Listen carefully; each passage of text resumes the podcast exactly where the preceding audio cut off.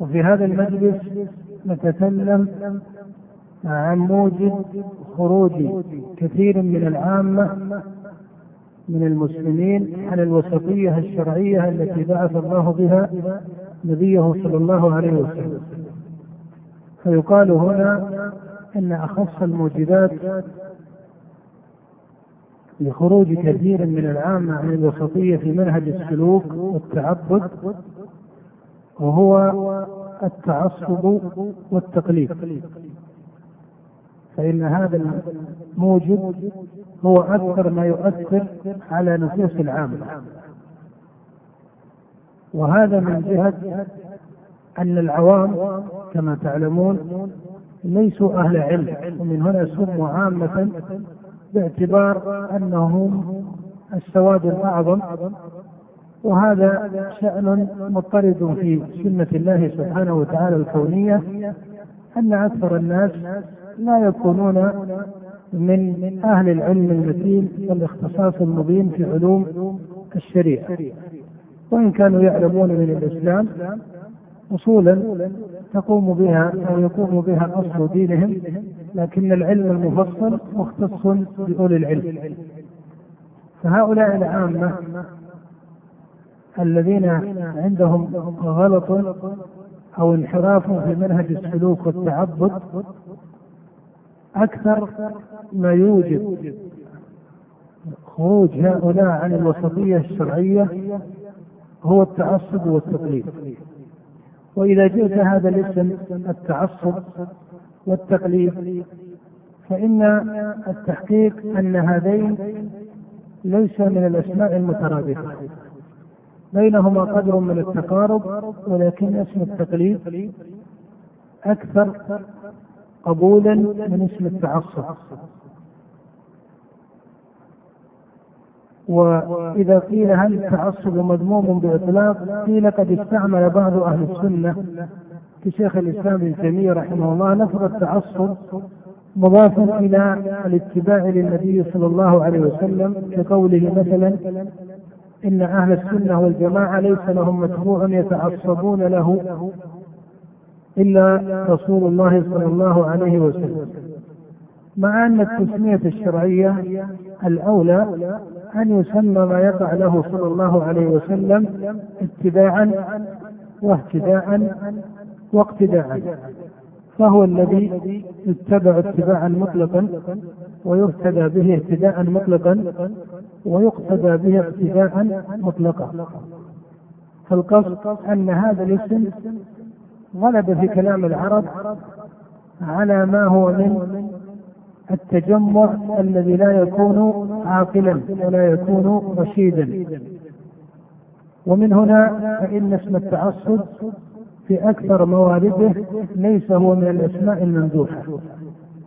وإذا تعلق بغير النبي صلى الله عليه وسلم على هذا التقدير فإنه ليس ممدوحا فإنه لا يجوز التعصب لأحد من أعيان المسلمين لا من أئمة الفقه ولا من أئمة السلوك ولا من أئمة العقائد بل يجب أن يكون هذا الاسم بعيدا عن حال العامة من المسلمين. وكذلك التقليد فإنه وإن اشتهر وصار في كلام أهل العلم مصطلحا علميا بخلاف لفظ التعصب فإنه ليس من المصطلحات العلمية المعرفة. أما لفظ التقليد فإنه مصطلح علمي ولذلك تجد أنهم يذكرون المجتهد ويجعلون مقابله المقلد. فهو مصطلح علمي وهو أقرب إلى الاعتبار بكثير من مصطلح من مصطلح التعصب. وإذا أخذت مسألة التقليد كجملة عامة في تقرير أهل العلم لها فإنه يقال إن الجمهور من أهل العلم يرون جواز التقليد يرون جواز التقليد في ما يناسبه من المواضع. ولذلك يقول الإمام تيمية رحمه الله وجمهور الأئمة يقول وجمهور الأئمة ذهبوا إلى جواز الاجتهاد وجواز التقليد كل بحسبه. فيكون الاجتهاد مشروعا في مقام ويكون التقليد جائزا وربما صار مشروعا في حال معين. أما أن التقليد لمعين أما أن التقليد لمعين دون النبي صلى الله عليه وسلم يكون مشروعا بإطلاق فإن هذا ليس مذهبا لأحد من الأئمة المعتبرين. أما أن التقليد بإطلاق أي باضطراد في سائر المسائل وسائر التفاصيل يكون مشروعا لأحد معين دون النبي صلى الله عليه وسلم فإن هذا التقليد لم يذهب إمام من الأئمة إلى اعتباره بهذا الوجه. فإذا هذا اللفظ الثاني وهو لفظ التقليد دون لفظ التعصب وهو كما قلت مصطلح علمي وإذا تكلم فيه أهل الأصول فإنهم يجوزونه ويذكرون حكم المقلد وإذا تكلم فيه المحققون من أئمة السنة كالإمام ابن رحمه الله فإنه أيضا يعتبر جوازه ويقول إن هذا مذهب الجمهور من أهل العلم. لكن لا شك أن هذا التجويز آه، يكون معتبرا بقدر شرعي وإلا فإن من التقليد صورا لا تصح كما أن من الاجتهاد صورا لا تصح. هناك لفظ ثالث وهو كلمة شرعية وهو الاقتداء. وهذا الاقتداء هو من كلمات القرآن. وهو المذكور في مثل قول الله تعالى أولئك الذين هدى الله فبهداهم اقتدى فالاقتداء اسم شرعي في أصله. وإن كان إذا ذكر في القرآن فإنه يذكر معلقا بالوحي. ولذلك تجدون في الآية أولئك الذين هدى الله ولم يكن السياق فبهم اقتدى وإنما قال فبهداهم أي ما بعثوا به من الوحي. فهو عن الاقتداء حقيقته الاتباع للوحي. حقيقته الاتباع للوحي. ولذلك من اتبع إماما من الأئمة في مسألة على وجه من الدليل البين للمتبع فإن هذا يسمى مقتديا. كما أثنى النبي صلى الله عليه وسلم على مقام أبي بكر وعمر وأن الناس إن يقتدوا بهما يرشدوا وأمر بالاقتداء بأبي بكر وعمر. فهذا الاقتداء إذا كان مفصلا على دليل الوحي فهو الاقتداء المشروع. وهذا لا يسمى تقليدا محضا فضلا عن أن يسمى تعصبا.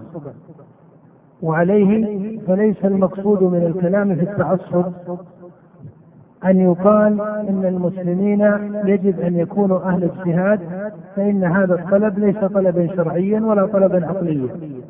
فإن جمهور المسلمين لا يسعهم لا شرعا ولا عقلا أن يكونوا من أهل أن يكونوا من أهل الاجتهاد. فللتقليد وأجل منه الاقتداء سنة ماضية في شأن المسلمين ولا سيما من بعد عصر الصحابة رضي الله تعالى عنهم لما كثر العامة وفتحت البلاد وانتشر سواد المسلمين فإنه يتعذر هنا شرعا في الطلب وعقلا أن يتحول جميع الناس إلى أهل اجتهاد. ولذلك أمر الله في كتابه عند عدم العلم بسؤال أهل الذكر فدل على أن المسلمين وأهل الإيمان يكون فيهم من هو من أهل الذكر والعلم ويكون فيهم من هو ليس كذلك. فإذا عندنا كمقدمة لهذا الباب هذه الألفاظ الثلاثة التعصب التقليد الاقتداء. وهنا يقال إن التعصب في عامة موارده ليس اسما شرعيا ولا مناسبا لفطرة الإنسان وعقله وحكمته أن يكون متعصبا. ولذلك غلب التعصب اسم في كلام الجاهليين على التجمع الجاهل كالتعصب لولاءات قبلية وثارات جاهلية ونحو ذلك أما التقليد فإنه أرفق من هذا بكثير واستعمله أهل العلم كمصطلح علمي وتكلم جمهورهم في جوازه إلى غير ذلك. وأما الاقتداء فهو اسم شرعي فهو اسم شرعي. هكذا يقال مع أنك إذا نظرت واقع إذا نظرت واقع الطوائف سواء في مسائل السلوك أو العقائد أو الفقه. وجدت أنهم يتباعدون عن مصطلح التعصب وعن التلفظ به وعن ذكره وعن اعتبار لفظه ويسمون ما هم عليه إما تقليدا كما هو الغالب على كلام الفقهاء أو, أو كما هو الغالب على أتباع الفقهاء وإما أن يسمونه اقتداء لشرف هذا الاسم من جهة الشريعة كما هو الغالب على المختصين بمذاهب في العقائد أو بمذاهب معينة في مسائل السلوك والتعبد. تأملوا هذا وهو مسألة أن الكلام هنا ليس لمجرد الألفاظ. فنقول سبق القول في هذه الألفاظ الثلاثة التعصب والتقليد والاقتداء وما بينها من التفاوت. إذا نظرت ما عليه أهل الإسلام من قرون مضت وجدت أن مصطلح التعصب يتجافون عنه فلا أحد في الجملة ينتحله لما فيه من قلة الاهتداء بالشريعة ولما فيه من التحيز الجاهل ولما فيه من آثار العزم بغير علم إلى غير ذلك. فلا تجد أنهم يستعملون هذا اللفظ ويؤدبون به أتباعهم لا في باب العقائد ولا في كلام الفقهاء ومدارس الفقهاء ولا في كلام أهل السلوك. وإنما يستعملون إما مصطلح التقليد أو لفظ الاقتداء. وتجد أن مصطلح التقليد هو الذي غلب على أتباع الفقهاء. وتجد أن مصطلح الاقتداء هو الذي غلب على أصحاب الاختصاص بمذهب في العقائد أو مذهب في السلوك. ولا شك أن الاعتبار ليس بمجرد الأسماء وإنما الاعتبار بحقائق المعاني والأحوال. وإلا فإنك تجد أن أهل السلوك من طوائف الصوفية يستعملون كلمة القدوة. ولذلك إذا بلغ بعض الخاصة عندهم مبلغا سموه قدوة وصار من تعريفه ولقبه الشيخ العارف القدوة. فهذا الاقتداء وتعيين أحد به هو من باب استعمال هذه الكلمة التي أصلها شرعي. وإن كان سنصل فيما بعد إلى أن هذا التخصيص لا بد أن يكون مبنيا على القواعد الشرعية. ولكن هذا من حيث ظاهر الحال. ولكن من حيث حقيقة الحال فإن التعصب وإن سمي في بعض الأحوال في حال كثير من الفقهاء تقليدا أو في حال بعض أهل الاختصاص بعقائد عن أهل السنة والجماعة أو طرق في السلوك سمي تقليدا أو ابتداء فإنه في حقيقة حاله وفي جمهور حاله إما أن يكون تعصبا وإما أن نسميه تقليدا ليس مشروعا. والتقليد إذا لم يكن مشروعا ولا جائزا فإنه هو التعصب. فهذه الأحوال هي التي تغلب من حيث الحقيقة عن التعصب الجاهل والتقليد الذي لا تجوزه الشريعة ولا تقره أصول الحكمة والعقل. وسنتكلم فيما يأتي على بعض صور هذا التقليد والتعصب في باب السلوك. ولكن قبل ذلك هنا مسألتان. المسألة الأولى في بداية التعصب في هذه الأمة والتقليد الذي ليس جائزا. فإنه لما ذكرنا هذه الألفاظ الثلاثة التعصب والتقليد والاقتداء أمكن أن يقال إن الاقتداء مشروع وإن التقليد إذا تحقق شرطه جائز وأما التقليد إذا لم يتحقق شرطه وكذلك التعصب لغير النبي صلى الله عليه وسلم والولاء المطلق لغير النبي صلى الله عليه وسلم والانتصار لسائر ما يقول فهذا تعصب ليس مشروعا. هذا تعصب ليس مشروعا. قبل شوي لا الهواء فإذا كان كذلك فهذان الوجهان عن الابتداء المشروع عن الابتداء المشروع أو التقليد الجائز. الاقتداء المشروع والتقليد الجائز هذه وجدت زمن الصحابة رضي الله تعالى عنهم. وتعلمون أن صحابة رسول الله صلى الله عليه وسلم وإن كانوا أهل علم إلا أنهم مراتب. ووجد في تاريخ الصحابة وفي هدي الصحابة رضي الله تعالى عنهم التعظيم لبعض أئمتهم أكثر من بعض.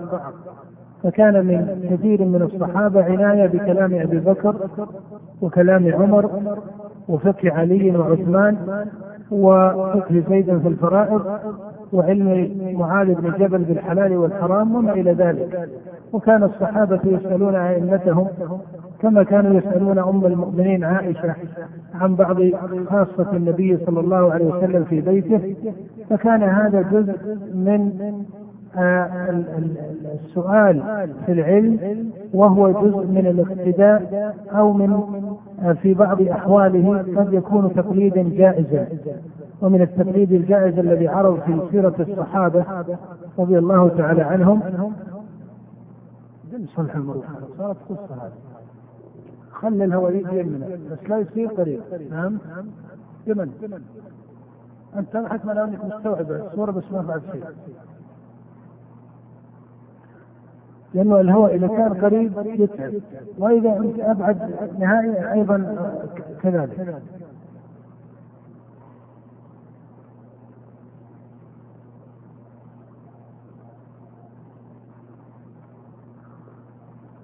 فنقول من هذا ما جاء في الصحيح لما قدم أبو موسى رضي الله تعالى عنه في الحج. فأفتى الناس بمسائل وكان عمر رضي الله عنه وهذا في خلافته كان يفتي الناس بغير ذلك ويأمر الناس بغير ذلك. فلما سمع أبو موسى بهذا قال أيها الناس من كنا أفتيناه بشيء فليتئت من كنا أفتيناه بشيء فليتئت فهذا أمير المؤمنين قادم عليكم فبه فاهتموا. فترك أبو موسى بعض الذي كان يراه هو الأقرب من سنة النبي صلى الله عليه وسلم إلى اجتهاد عمر رضي الله تعالى عنه ورعى في ذلك كون عمر رضي الله تعالى عنه خليفة. وكذلك ما جاء في وقوف بعض الصحابة عن بعض المسائل بإظهار المخالفة كإتمام عثمان رضي الله تعالى عنه.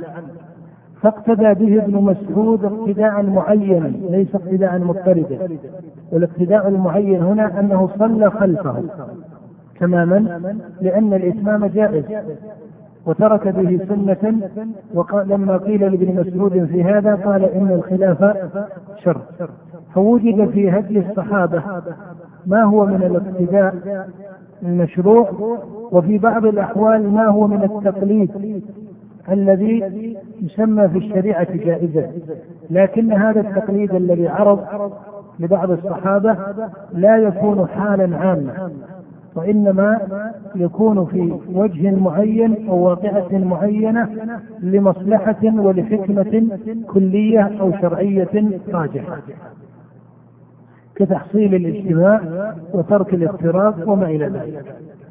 أما التقليد بغير علم والتقليد فيما يعلم أنه مناف للشريعة وتجويزها فضلا عن التعصب فإن هذا لم يكن من هدي أحد من الصحابة رضي الله تعالى عنهم.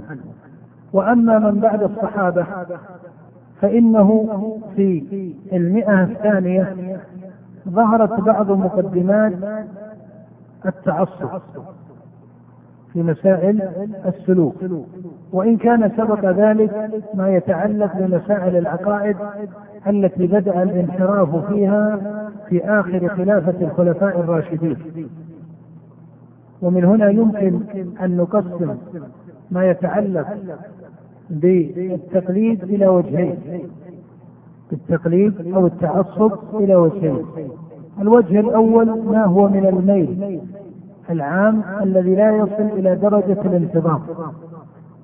ما هو من الميل العام الذي لا يصل إلى درجة الانتظام. والتحيز المطلق. فهذه أحوال عرضت في أواخر عهد الصحابة وفي المئة الثانية. أما في المئة الثانية لما ظهر السلوك صار بعض العباد يعطون من الاختصاص لبعض مريديهم وأصحابهم يعطونهم يعني بعض الأصحاب والمريدين والعامة يعطونهم بعض الاختصاص والإجلال والتسليم والتبعية ما ليس مشروعا. لكن هذا لم يكن شأنا منتظما تحت اسم طائفي أو تحت تجمع مدرسي بحيث تكون مدرسة ينتسب إليها. ثم ظهر في الإسلام ما يمكن أن نسميه وهذا هو الذي يعيشه المسلمون من قرون وهو من أشكل ما قام في تاريخ المسلمين ظهر التعصب المنظم. ونقصد بمصطلح التعصب المنظم هو التحيز والاختصاص بمدارس معينة التحيز والاختصاص بمدارس معينة إما في باب العقائد وإما في باب السلوك. وتكون هذه المدارس والطوائف ينتهي سندها إلى أعيان أي أسماء رجال عرضوا في تاريخ الإسلام. ومعنى أنهم عرضوا في تاريخ الإسلام أي أنهم ينقطعون إلى سنة ما في تاريخ الإسلام حتى لو كانت هذه السنة في أثناء المئة الثانية أو في أواخر المئة الأولى أو ما إلى ذلك. وقد يقول قائل إنه ظهر من التقليد المنظم ما يتعلق بمسألة المذاهب الفقهية فأقول إن ما يتعلق بالمذاهب والمدارس الفقهية. شأنها دون ما يتعلق بمسائل العقائد ومسائل السلوك التي انتظمت عند البعض على أوجه من العقائد والاختصاص العقدي. وإذا جئت هذه الأوجه الثلاثة وهي العقائد والسلوك والفقهيات. فإنه من حيث الاقتضاء الشرعي أي التجويز الشرعي ومن حيث الاقتضاء الممكن عقلا أي هذه الصور الثلاث من التقليد كان الأولى أن تظهر ابتداء. يعني التي لو ظهرت مبكرة لما كان في ظهورها كثير من الإشكال. الجانب العقدي أو السلوكي أو الفقهي. الذي فيه سعة أيها الفقهي. ولذلك فيما يتعلق بالجانب الفقهي فيه تفصيل يأتي القول فيه عن التقليد والتمذهب الفقهي. لكن المفارقة في تاريخ المسلمين أن أول تعصب وتحيز واختصاص ظهر هو في ما لا يسع التحيز فيه والاختصاص فيه وهو باب العقائد. ثم جاء بعده الاختصاص والتحيز في باب السلوك. ثم آخر ما ظهر التحيز أو الاختصاص الفقهي. أما إذا جئت ما يتعلق بالعقائد يعني التعصب المنظم في العقائد فكانت بدايته على يد الخوارج والشيعة. وهما أول طائفتان نظموا مبدأ الاختصاص العقدي عن سواد المسلمين. ثم كما تعلمون ظهرت الطوائف والمدارس. وحينما نعبر بالطوائف والمدارس لأن البعض قد لا يكون تحت طائفة بقدر ما هو تحت مدرسة. يعني مثل إذا قلت يعني أحيانا تتداخل الأمور فيكون هذا طائفة ومدرسه في وأحيانا يمثل طائفة قد لا يكون هناك مدرسة أو أو أن هذه الطائفة تحتها أكثر من مدرسة. على كل حال هذه مصطلحات لفظية المقصود الفقه المعنوي لها وليس الالتزام باسم أو آخر. فظهرت على يد الخوارج والشيعة بداية هذا الاختصاص العقدي ثم ظهرت المدارس والطوائف العقدية المختصة عن أهل السنة والجماعة أو تقول عن سواد المسلمين وأئمتهم وعلمائهم على يد القدرية المرجئة الجبرية الجهمية ثم جاءت فيما بعد موجة ما يسمى في باب العقائد بمدارس متكلمة أهل الإثبات أو مدارس متكلمة الصفاتية وهي جيل من المدارس العقدية أخف بكثير من المدارس العقدية الغالية الأولى.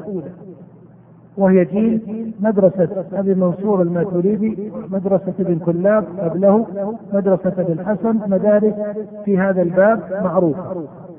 إنما نقول إنها أخف بكثير لأن هناك فرقا آه، كما يذكره ابن تيمية وذكرته في مجلس مضى حينما يقول ابن تيمية إن شعار شعار أهل البدع المغلظة ترك الانتساب للسنة والجماعة.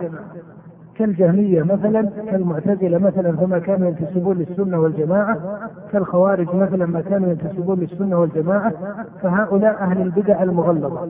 ثم ظهر جيل من المدارس فيما بعد أخذوا جملا من جمل السلف وانتسبوا إليهم وعظموا أصول السنة العامة ولكن دخلت عليهم إما أصول كلامية وإما غير ذلك وإما مجموع من هذا وهذا. فالمقصود أن هؤلاء هي المدارس العقدية المختصة. وأعني بكلمة المختصة لأنها تختص برجل ينتهي سند المدرسة إليه. ينتهي سند المدرسة إليه. ولكن أصحاب هذا الجيل الثاني من المدارس ينتسبون لأهل السنة والجماعة. وليس بالضرورة أن الجيل الثاني تاريخيا جميعهم ينتسبون للسنة والجماعة كلا فإنكم تعلمون أن بعض المدارس الغالية في العقائد ما ظهرت إلا في الجيل أو في التاريخ الثاني من الإسلام الذي هو بعد عصر القرون الثلاثة الفاضلة. كبعض مدارس المتفلسفة والباطنية هؤلاء كانوا غلاة أكثر من غلو جمهور من تقدمهم ومع ذلك لا ينتسبون للسنة والجماعة. إنما باختصار نقول المدارس العقدية انقسمت إلى قسمين. قسم أصحابها لا ينتسبون للسنة والجماعة وهؤلاء من يسميهم بالجميع بأهل البدع المغلظة. وقسم ينتسب أصحابها للسنة والجماعة ويوافقون أهل السنة وأئمة السنة في مسائل وبعض الأصول ولكنهم يختلفون معهم في حقائق بينة وهذا مثلته جملة من المدارس التي ينتسب أئمتها وأصحابها إلى أهل السنة والجماعة. الإشكال هنا في هذا التعصب العقدي هل نقول إن هذا التعصب العقدي له وجه جائز من حيث أن مدرسة أهل السنة والجماعة أو مدرسة السلف هي مدرسة يتعصب لها. هذا الكلام فيه قدر من الإجمال والحقيقة الشرعية التي تجدونها في القرآن أن ما يتعلق بمذهب أهل السنة والجماعة أو ما سماه الشارع لما روي عنه الطائفة الناجية والفرقة الناجية والطائفة المنصورة هذا المذهب لا يختص بأحد بعينه وهذا هو جوهر الفرق في باب العقائد بين المدارس التي خالفت أهل السنة والجماعة وبين مذهب أهل السنة والجماعة. جوهر الفرق من حيث الحقيقة العلمية وقد يقول قائل جوهر الفرق أنهم لا يقتدون بالكتاب والسنة والإجماع، هذا هو الذي نريد أن نصل إليه تحت هذا التعبير. أن هؤلاء أو سائر هذه المدارس حتى التي انتسب أصحابها للسنة والجماعة تجد أن المدرسة ينتهي سندها العلمي إلى ما قد يسمى بالمصطلح بالمؤسس أو المؤسسين ليس المهم هنا أن يتفق من هو المؤسس مثلا للاعتزال هو واصل بن عطاء أم عمرو بن عبيد أو آخر؟ هب أنه واصل بن عطاء أو عمرو بن عبيد أو آه، يكون رجلا آخر أو مجموعة من الرجال خمسة أو عشرة لا يهم. المهم أن هذه المدارس انطلقت بأسماء فالخوارج انطلقوا بأسماء. أي أي سند الخوارج ينتهي يعني في خلافة عمر بن الخطاب فضلا عن خلافة أبي بكر فضلا عن زمن النبوة لا توجد نظرية الخوارج وطائفة الخوارج ومذهب الخوارج. وجدت المقدمة من ذلك الرجل الذي قام بين يدي النبي صلى الله عليه وسلم لكن الرسول أخبر أنه سيخرج من بعض هذا قوم. فإذا هي حادثة. وهذا معنى البدعة في الإسلام. هذا معنى البدعة في الإسلام. وكان تعبيره عليه الصلاة والسلام بينا في ذلك. لما كان يقول في خطبته أو في مقدمة خطبته كما في حديث جابر في الصحيح أما بعد فإن خير الحديث كتاب الله وخير الهدي هدي محمد. يقول وشر الأمور محدثاتها. لفظ الحدوث هنا لفظ بين. أن فيها حدوثا أي أنها طرأت على الإسلام وهي ليست فيه هذا يميز مدارس العقائد كلها في الخارج عن أهل السنة والجماعة بأنها تنتهي إلى أسماء. قد يكون اسما واحدا وقد يكون أكثر من اسم وقد يختلف أهل التاريخ والمقالات في الاسم من الأسماء هذا ليس مهم. المهم أن هناك تأكدا علميا بينا أنها تنتهي إلى أسماء. وهذا عن انتهائها إلى أسماء يعني تحويل العقائد إلى اجتهاد. كأنه إذا سألت سؤالا شرعيا وعقليا ما معنى أن يختص فلان من الناس في قرن من القرون بمذهب عقدي ينتهي نسبه إليه؟ إذا كان يقال كما يقول بعض مدارس العقائد المنتسبة للسنة والجماعة إذا كانوا يقولون ما قاله هو عين ما قاله قبله ورتبه من كان قبله من الأئمة لو كانت الحقيقة كذلك أو إذا كانت الحقيقة كذلك فما معنى إيش؟ ما الفائدة من هذا؟ الاختصاص هذا كجد العقل إن كان ما قاله ورتبه هو عين ما قاله من قبله من أئمة السنة فأي معنى لاختصاصه والانتساب له وإذا كان حقيقة عنده اختصاص فيه وتعيين فيه فإن هذا يعني أن مسألة العقيدة تحولت من كونها مسألة الأصول في الإسلام والقطعيات في الإسلام والمعرفة الأولى في توحيد الله وأسمائه وصفاته وقدره والإيمان به وما إلى ذلك من الأصول التي تواترت بها النصوص وأجمع عليها الصحابة وأجمع عليها الأئمة رحمهم الله عن أئمة السلف تحولت إلى وجه من الاجتهاد الخاص. الذي يرسمه أحد الراسمين له في قرن من قرون الإسلام. ولذلك لا يقبل لا شرعا ولا عقلا أن تتحول العقائد إلى نظريات اجتهاد. ولا سيما إذا كان الشخص ذو تحول.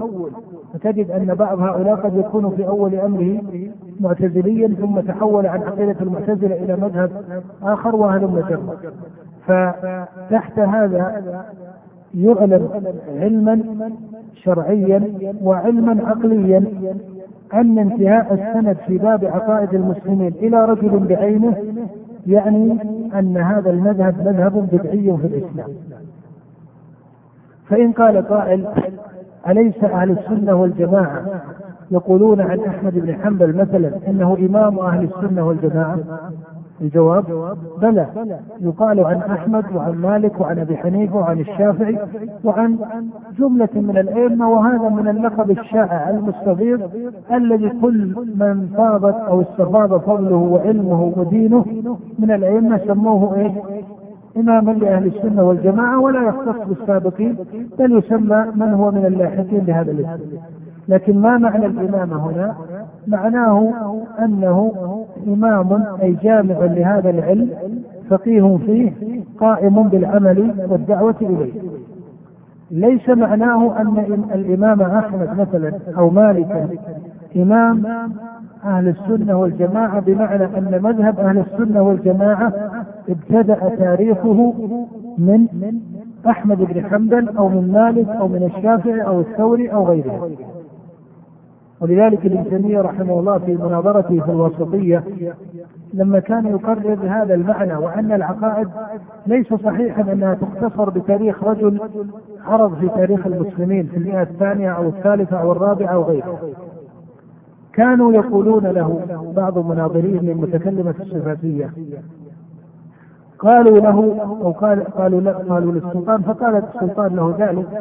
قال له السلطان الأمير الذي كان يتناظرون بين يديه. قال لو سميت هذا الذي كتبته في الوسطية مذهب الإمام أحمد بن حنبل ومذهب الحنابلة. فقال شيخ الإسلام رحمه الله إن هذا المذهب موجود قبل أن يولد الإمام أحمد. هذه هي الحقيقة العلمية هنا. أن الإمام أحمد أو غيره إذا سمي بإمام أهل السنة ليس معناه أن المذهب ترسم أو ابتدأ أو انتظم من جهته. وتعلمون أن الله سبحانه وتعالى فضل النبيين بعضهم على بعض وكذلك أتباع الأنبياء بعضهم أفضل من بعض. فيكون بعض العلم أقوم بالسنة وأهدى فيها وأكثر فقها فيها وما إلى ذلك فيميز بمثل هذا اللقب. وعليه أن يتعلق بباب العقائد ليس عند أهل السنة والجماعة تعصب لشخص معين في العقائد. لماذا؟ لأن التعصب للمعين يعني الانفكاك عن غيره. التعصب لمعين يعني الانفكاك عن غيره. ولا يوجد عند أهل السنة والجماعة رجل معين دون النبي صلى الله عليه وآله وسلم يشرع التعصب له بعينه في العقائد على معنى أن هذا الأمر يختص به وينفك عن غيره. هذا ليس مذهب. بخلاف إذا جئت مدرسة الماتريدية مثلا مع انتساب أصحاب السنة والجماعة وجدت أن نظارهم وعلماءهم فضلا عن العامة ينتهون في السند إلى أبي منصور الماتريدي الحنفي. هذا الانتهاء هو المشكل لأنه إذا كان ما نظمه الماتريدي هو ما عليه أئمة السنة القدماء من أئمة الحنفية وغيرهم وليس له اختصاص فيه فأي معنى لي الانتساب المختص به؟ في باب العقائد. والعقائد ليست قضية تقبل الاجتهاد. حتى نعرف الفرق إذا أتينا للكلام الفقهي فلعل المقصود تبين أن باب العقائد لا يقبل الاختصاص باسم شخص من الأشخاص لا في سابق التاريخ ولا في لاحق التاريخ. أعلق على مسألة قد تكون معاصرة بعض الشيء. قد يقول قائل إنه استعمل في بعض الأحوال وفي بعض البيئات مصطلح الوهابية انتسابا للشيخ محمد بن عبد الوهاب رحمه الله. وهذا الشيخ إنما تكلم كاختصاص في باب العقائد وفي باب توحيد الله سبحانه وتعالى. فيقال إن القاعدة مضطردة. والشيخ رحمه الله الإمام محمد بن عبد الوهاب لم يأتي إلى دعوة لاسم طائفي ينتسب هو إليه أو ينتسب إليه أبوه أو جده أو ينسب هو إليه أو أبوه أو جده. بل حقيقة ما أتى به الشيخ رحمه الله أنه منهج في تجديد الدين يقوم على الكتاب والسنة وما مضى به الإجماع عند العلم. وإذا تأملت ما أتى به الشيخ رحمه الله وجدت أنه في باب توحيد الله وهو باب بين في الشريعة. لكن لما كثرت البدع والخرافات في تاريخ المسلمين المتأخر صار هذا عند كثير من العامة من المشكل والمستغرب. فما أتى به الشيخ ليس اسما طائفيا وكذلك أتباعه من بعده لا ينتحلون هذا الاسم. ولا نجد في علماء الدعوة ومن بعدهم ومن انتظم في فقه هذه الدعوة. لا نجد أن فيهم أحدا يسمي نفسه وهابيا أو ينتسب هذه المسألة بل الأصل أن الوهابية اسم سماه به أو سماهم به إما أعداؤهم أو من يخالفهم وقد لا يصل إلى درجة العداوة المطلقة. فهو ليس اسما محتفا به لا عند الشيخ ولا عند اتباعه ويعدون أنفسهم جزءا من أهل السنة والجماعة الذين يوجدون في سائر بقاع المسلمين. لكن الإمام رحمه الله عني بتقرير توحيد العبادة وتخليص كثير من العامة من مظاهر الشرك والخرافة والبدع وهذا شأن مبين في كتبه. وليس له اختصاص بكلمة واحدة في التوحيد عن أئمة سبقوه كالأئمة الأربعة ومن قاربهم فضلا عن الصحابة رضي الله تعالى عنهم. وأما في باب الفقه فإنكم تعلمون أنه على مذهب الإمام أحمد من حيث الأصول مع أن الشيخ رحمه الله ليس من متعصبة الحنابلة ومن الغلاة في التقليد. ليس من المتعصبين ولا من الغلاة في التقليد بل نقل عنه كلمة إنما أذكرها ليتبين أنه رحمه الله ليس من المتعصبة. في باب الفقه بمذهب الحنابلة تعلمون أن المذهب الحنبلي في ضبط المذهب أو ما يسمى بمعرفة المذهب وضبطه يبنون على ما ذكره صاحب الإقناع وصاحب المنتهى ما ذكره صاحب الإقناع هو صاحب المنتهى. فما انتهى إليه صاحب المنتهى وصاحب الإقناع من النتائج يجعلها المتأخرون من الحنابلة هي المذهب.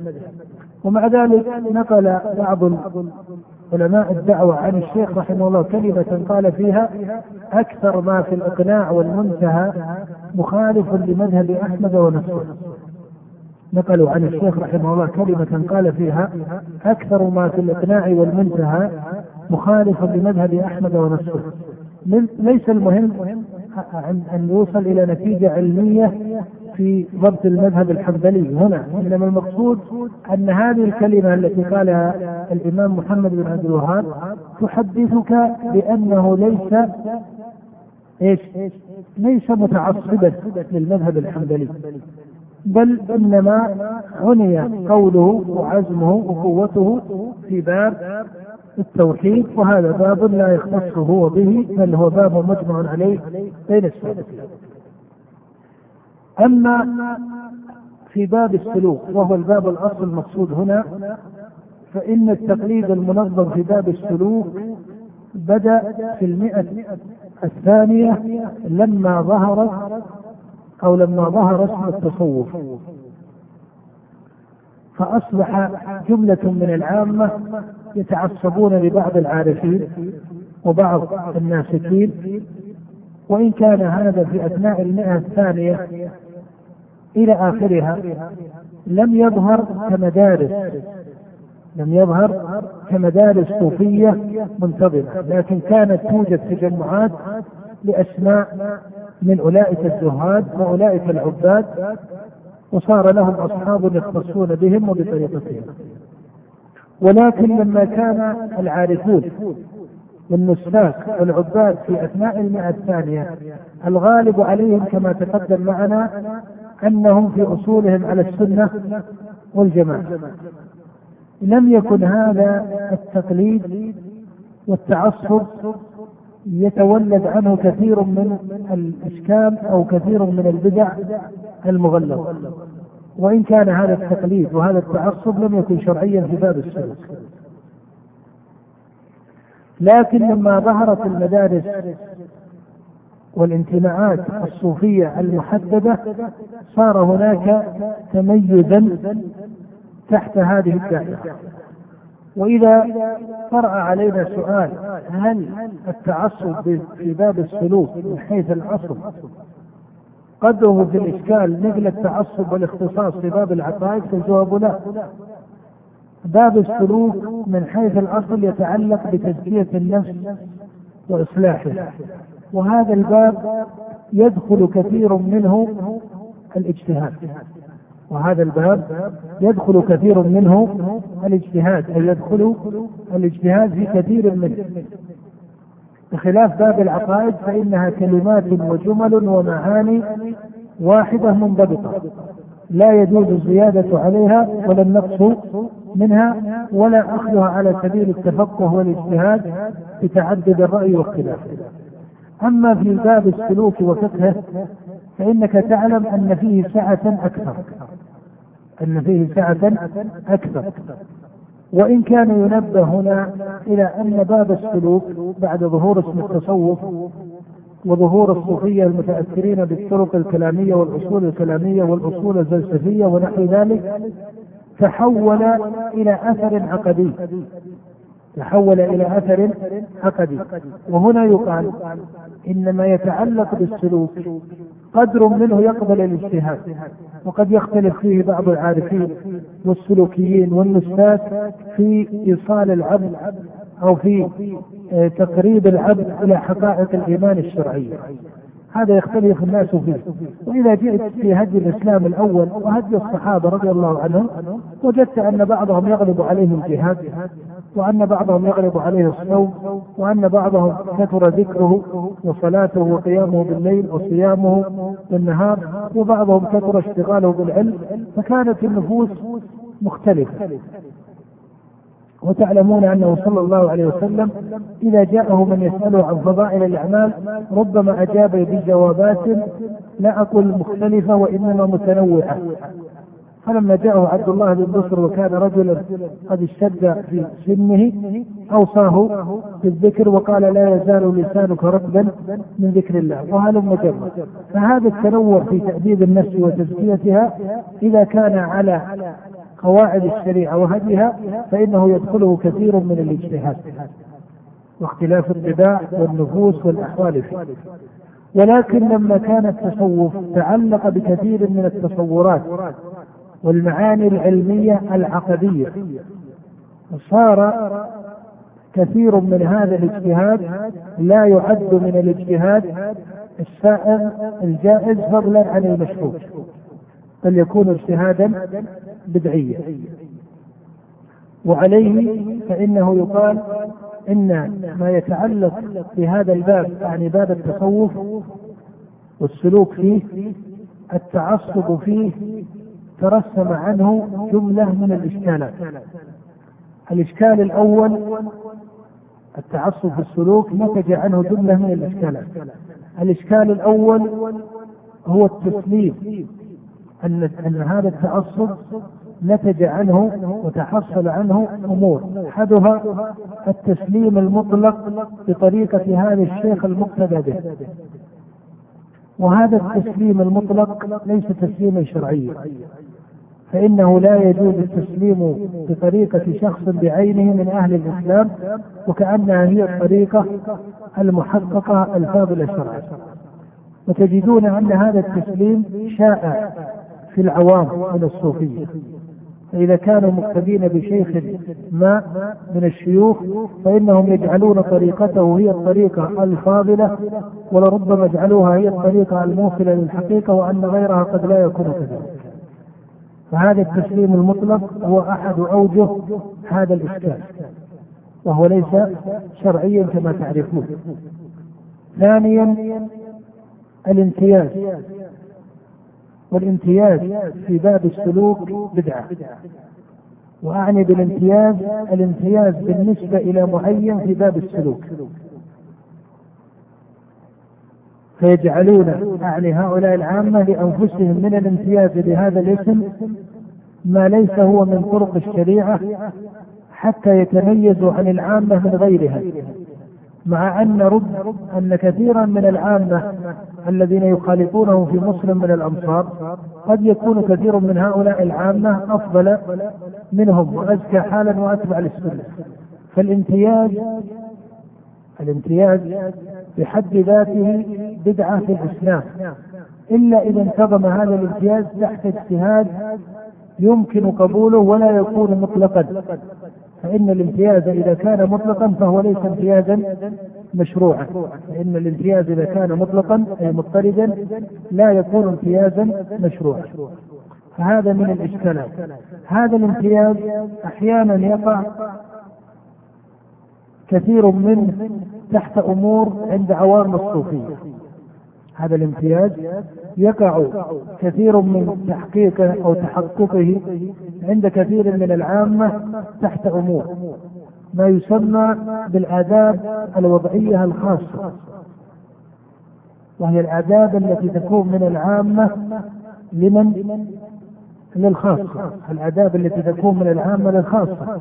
كطريقة الدخول والسلام والجلوس بين يديه فيكون هناك من التخصيصات من التخصيصات والرسوم الوضعية التي ليس لها أصل في نصوص الشريعة في نصوص النبوة.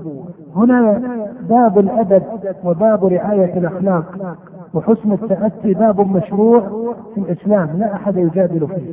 لكن تعلمون أن النبي صلى الله عليه وسلم مع أنه هو صاحب هذه الأمة ورسولها وإمامها إلا أنه ما كان يلزم أصحابه أو يرتب لأصحابه طرقا معينة. كان يعلمهم آداب الاستئذان وآداب الدخول وآداب الخروج بذكر اسم الله سبحانه وتعالى وتقديم اليمنى ونحو ذلك.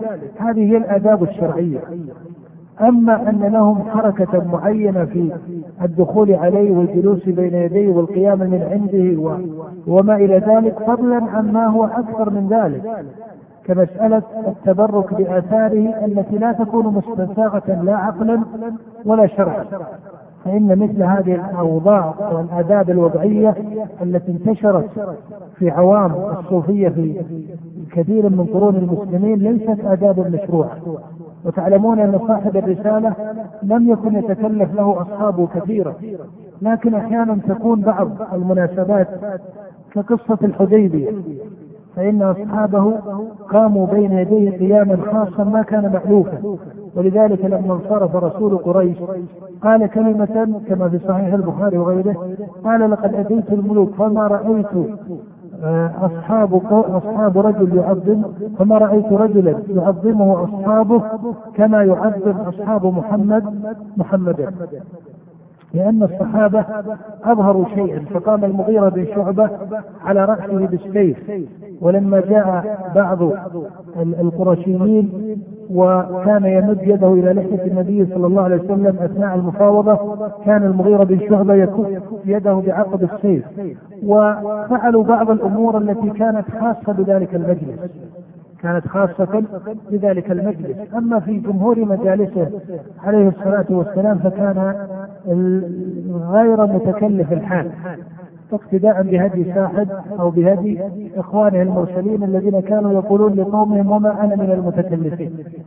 فالمقصود أن هذه التي تسمى بالآداب الوضعية وهي المراسيل الصوفية التي يوجد فيها قدر من الإذلال للعامة أو أحيانا الخروج إلى شيء من البدع والوصول إلى شيء من التبركات للأشخاص التي لا تكون تبركات مشروعة. كالانحناء بين يديه فمثل هذا من البدع وقد يصل إلى أوجه مغلظه من الحكم الشرعي كالانحناء والتقبيل لركبته مثلا أو ما إلى ذلك. هذه كلها من الأمور المتكلفة في الإسلام. فهذه الرسوم ليست رسوما شرعية وينبغي لشيوخ السلوك والعارفين وأهل الاقتداء وأولياء الله سبحانه وتعالى من المعاصرين أن يقوموا كما قام صاحب الرسالة مع أصحابه. على قدر من اختصار الحال أي عدم التكلف في هذه الأمور والإتيان بالأخلاق والسنن الشرعية كالسلام وحسن التأتي وحسن الأدب ومراعاة ذكر النبي صلى الله عليه وسلم بالصلاة عليه عند ذكره والمحافظة على آه، الأوقات المناسبة للدخول والجلوس هذه هي الآداب الشرعية. أما المراسيم الخاصة حتى في شكل اللباس وتخصيص طائفة من المسلمين بلباس معين وهندام معين وشكل معين ليتميزوا بالانتساب لهذا الرجل أو ذاك الرجل فمثل هذه الاختصاصات لم تكن مشروعة في الإسلام. وأنتم تعلمون أن النبي لما بعث ما أمر أصحابه بتغيير طريقة لباسهم التي كانوا عليها في جاهليتهم وإنما أرشدهم إلى هدي في اللباس كنهيه صلى الله عليه وسلم عن إسبال الثياب في حق الرجال ونهى عن ذلك آه، عن إسبال الثياب كبرا وتخيلا وما إلى ذلك. وكنهيه صلى الله عليه وسلم عن للمرأة عن بعض الأحوال في اللباس. فكان هذا من باب الضبط لآداب الشريعة. هذا ما يمكن أن نسميه بالامتياز في مسائل الرسوم. هذا وجه من أوجه التعصب. وإلا ما معنى أن يمتاز الإنسان بنظام في رسم حركته ومجلسه ولباسه وآدابه الوضعية وما إلى ذلك. أي أوجه إما أنها لا معنى لها إذا كانت جائزة يقول البعض ما, ما الحرام في أن يلبس الإنسان بطريقة معينة؟ نقول الإنسان حر في لباسه ما دام أنه في حدود ما أذن الله به هو حر في لباسه. لكن الانتصاف بنظام معين في اللباس والدخول في هذه الدرجة كتجمع خاص عن جمهور أهل مصر من المسلمين أو عامة المسلمين هذا لا شك أنه ليس مشروعا فضلا عما إذا كان آه الأمر يصل بهذه الرسوم إلى بدع أو إلى محرمات كما وقد قال النبي صلى الله عليه وسلم كلمة جامعة في أدب الأخلاق قال من تشبع بما لم يعطى كلابس ثوبي زور كما في الصحيح. فلا ينبغي للعارف وصاحب العبادة والنسك أن يمتاز أمام الناس وأن يظهر حاله بنوع من الشارة المعينة التي تدل عليه. بل يكون بعيدا عن التكلفين. وأعني بالتكلفين تكلف الإظهار والتكلف الثاني تكلف إن صح التعبير تكلف الإضمار. وبعض الناس أحيانا يتكلف في الإضمار وفي هضم نفسه وفي تبذل نفسه وفي تحطيم نفسه إن صحت الكلمة إلى وجه ليس مشروعا. والشريعة ما أمرت بهذا التكلف في الإظهار ولا أمرت أو شرعت التكلف في الإظهار. هذا ما يتعلق بالأمر الثاني. الأمر الثالث من صور التعصب السلوكي مبدأ التدرج. الصوفي أو الرتب الصوفية. وهذه الرتب لا أصل لها في الإسلام. وهي ترقي المريد من كونه في درجة إلى درجة أخرى فيمر بدرجة الفتوة مثلا ثم ينتقل عنها إلى درجة أخرى حتى يصل به الأمر إلى درجة العارف ثم يكون قدوة وهلم جرا فتؤخذ الأمور كتراتيب. لا شك أن الإيمان يتفاضل. وأن المؤمنين يتفاضلون. ولكن الذي يعلم تفاضل الإيمان تفاضل الإيمان لم يوكل في الإسلام إلى رجل بعينه هو الذي يرتب مراتب الناس في الإيمان.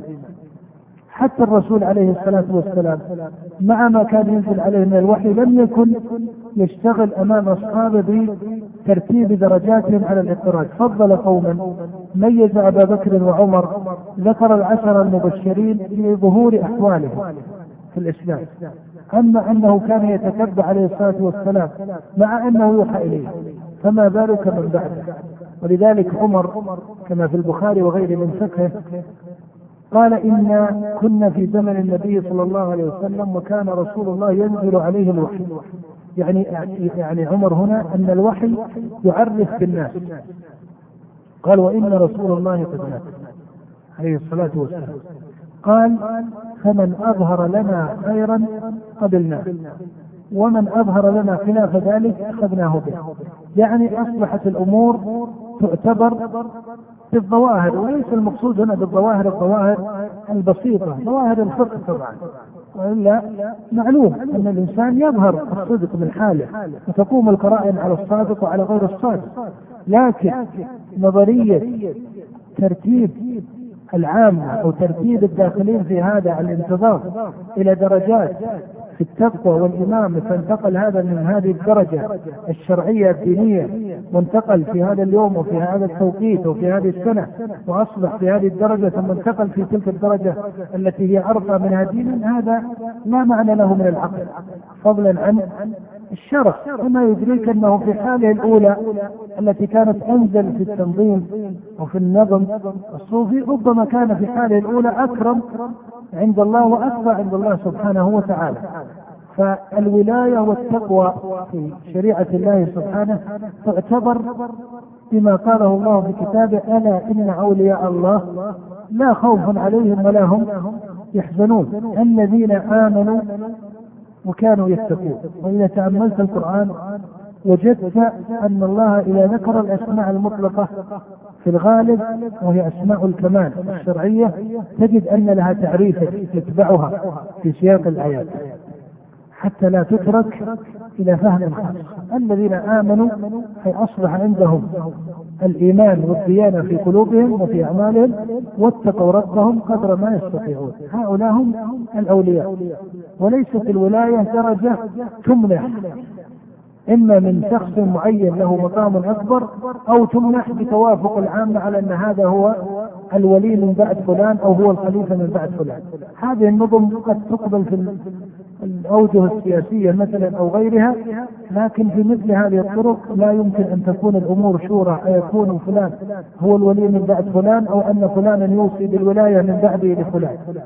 فالولاية لم تكن يوما من الأيام في فقه الإسلام الأول مسألة وصاية أن فلانا أوصى أن الولي من بعده وأن العارف من بعده والقائم بهذا الأمر من بعده يكون فلان ابن فلان أو تدخل أحيانا مسألة الوراثات الشخصية الخاصة. طبعا نحن نتكلم عن في هذا أمام واقع. والإخوة اليوم من أقاليم شتى من المسلمين ليس ليصطدم مع هؤلاء العوام. فالاصطدام ليس حكمة. لكن ليكون هناك منهج وسطي معتدل حكيم عاقل في التصحيح وإلا لست أرى من الحكمة أن الإنسان ينفر الناس وكما قال علي بن أبي طالب حدث الناس بما يعرفون أتريدون أن يكذب الله ورسوله. يقول شيخ الإسلام رحمه الله عند كلمة علي هذه يقول إن مقصود علي أن بعض العامة ينبغي أن لا يحدثوا بما هو من السنة أحيانا في بعض المقامات. يقول لأنه يقول حدث الناس بما يعرفون أتريدون أن يكذب الله ورسوله؟ يقول لو كان الحديث والمعنى لابن تيمية يقول لو كان مراد علي أنهم لا يحدثون بغير السنة لما قال أتريدون أن يكذب الله ورسوله. فهذا فقه ينبغي أن يوصل إليه لكن التصحيح أيضا مطلب وليس هناك معنى أن يبقى المسلمون على إنف وتقليد وتعصب ليس مشروعا. لهم في كتاب ربهم أو في سنة نبيهم. ولكن هنا الذي يوصى به الأخوة حسن التأتي وحسن الفقه والرفق في الأمور في تصحيح بعض هذه الأوضاع الموجودة عند المسلمين اليوم. وأنا أقول كلمة إن البعض من الأخوة قد يكون عنده إن صح التعبير طموح أن الناس يتجردون عن كل تبعية. وهذا ليس منهجا ممكن التطبيق. في الحال. أحيانا قد يكون هذا المنهج فيه قدر واسع من المثالية. وبمعنى آخر ما يتعلق بباب العقائد فهنا لا يجوز التساهل في هذا الأمر. وأنه لا يجوز ينبه الخاصة والعامة أنه لا يجوز لأحد أن يختص بعقيدة عن عقيدة الصحابة رضي الله تعالى عنهم أو يتميز باسم خاص عن هدي السلف الصالح رضي الله تعالى عنهم. أما في باب السلوك فكما أسلفت أنه أوسع بكثير من الباب الأول. لما؟ لأن هناك درجات ومدارس وطبقات من التصوف هي في جمهور أصولها على السنة والجماعة لكن اختلفت بعض طرائقها. فينبغي في مثل هؤلاء أن يخفف عندهم جانب التعصب في هذه الرسومات والامتيازات والرتب وما إلى ذلك. وليس بالضرورة أنهم يطالبون بالانقلاب على وضعهم الخاص. فربما هذه المطالبة وإن كانت أحيانا قد تكون لها وجه ما لكن هذه المطالبة تكون مطالبة مثالية تقود إلى تنفير كثير من هؤلاء عن السنة واتباعها إلى مزيد من التعصب والجهل والجهل في مثل هذه المقامات. ولذلك هذا الباب باب من الحكمة والفقه. لا ينقص العبد المسلم الحقيقة الشرعية ولكن يعرف رتب وتفاضل الحقائق الشرعية وأن بعضها يسع فيه الاجتهاد وبعضها قد يقع الغلط في مثله كما يقول ابن عبيد في قول مرجعة الفقهاء وبعضها غلط ولا يقع المسلم في مثله بل هو وجه من الضلالة البينة وما إلى ذلك.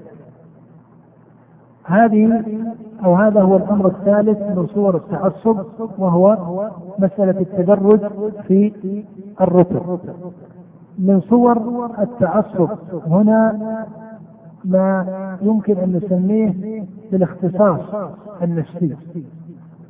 والتصوف كما تعرفون أصله يقوم على النفس. وهذا الاختصاص النفسي أعني اختصاص هذه المدرسة أو هذا التجمع في السلوك باختصاص نفسي يحصل به المعرفة أو تحصل به الأحوال والمقامات الشرعية.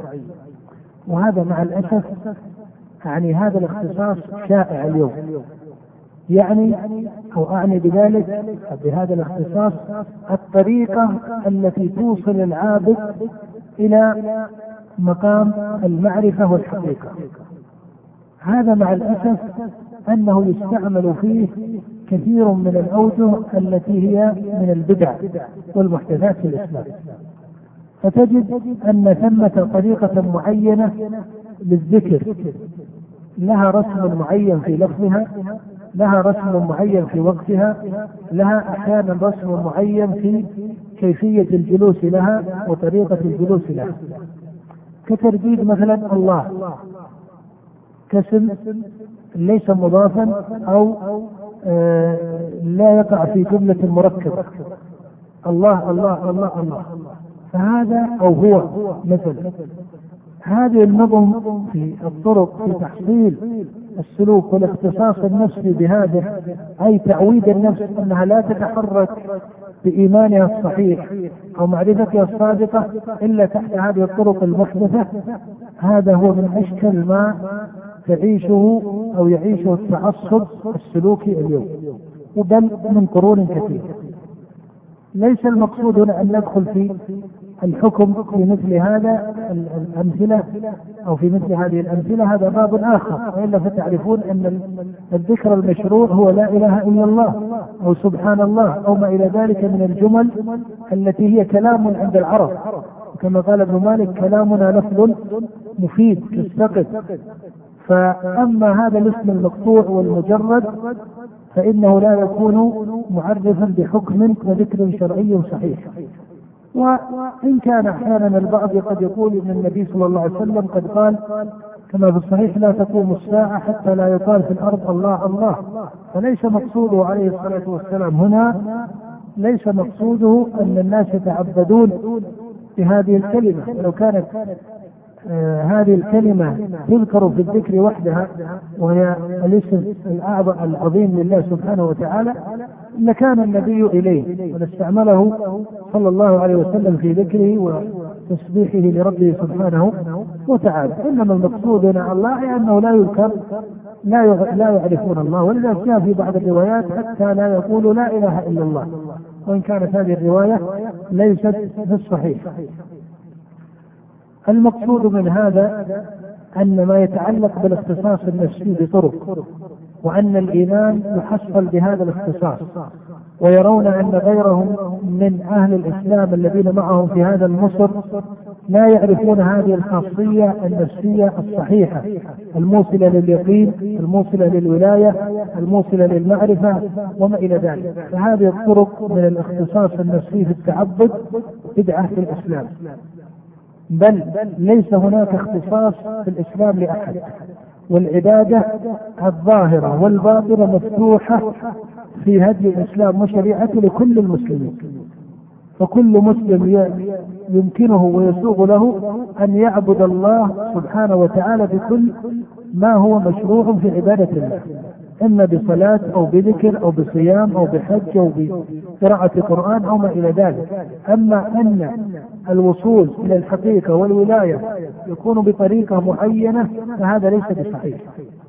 ولا تجدون أن النبي عليه الصلاة والسلام خص طرقا معينة من العبادة الشرعية جعلها الموصلة للولاية. لا منهجا خاصا في الذكر ولا غير ذلك. بل كما قال القرآن الذين آمنوا وكانوا يتقون. والإيمان عند أهل السنة والجماعة اسم جامع لما شرعه الله ورسوله من الأقوال والأعمال الظاهرة والباطنة. وهي ما يجمع في كلام السلف الإيمان قول وعمل أو قول وعمل واعتقاد. فيقال الإيمان اسم جامع لما شرعه الله ورسوله من الأقوال والأعمال الظاهرة والباطنة. والتقوى أيضا تقارب هذا كما هو معروف وإن كانت أوسع متعلقا في باب الترك. وعليه كمبدأ الاختصاص العبادي والسلوكي هذا ليس له أصل في الإسلام.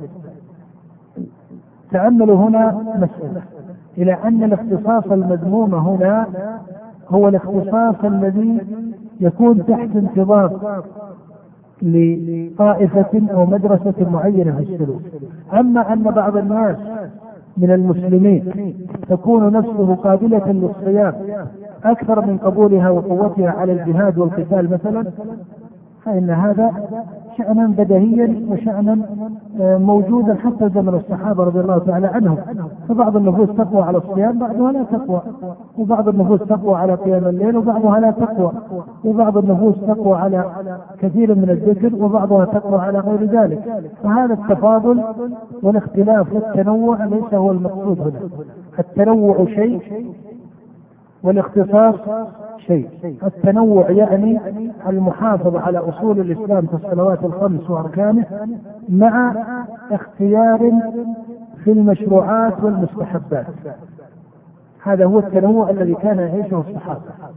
أما الذي نقوله هنا وهو ليس مشروعا فهو الاختصاص بطرق معينة. لا يعني هناك مجموعة أشياء لا بد أن الإنسان يطبقها مثل ذكر في كل جمعة بطريقة معينة حضرة بطريقة معينة جلسة بطريقة معينة إحياء ليلة من السنة بطريقة معينة. هذه التخصيصات في تحصيل الوصول النفسي والولاية ليس عليها آثار شرعية جيدة والواضح في قراءة هدي الصحابة رضي الله تعالى عنهم أنك لا تجد بل حتى الشيوخ العارفين من بعد الصحابة كالفضيل بن عياض أو إبراهيم بن أدهم أو شقيق البلخي أو حتى مثل الجنيد بن محمد من مقتصدة الصوفية لا تجد أنهم يلتفتون إلى مثل هذه الطرق. هذا إذا كان الاختصاص فيه قدر من المقارنة فما بالك إذا كان الاختصاص يكون بوجه من الغلو الذي يؤدي إلى تعطيل كثير من الشرائع كما هو عليه الغالية من الباطنية فإن هذا شأنه انكروا وابعد.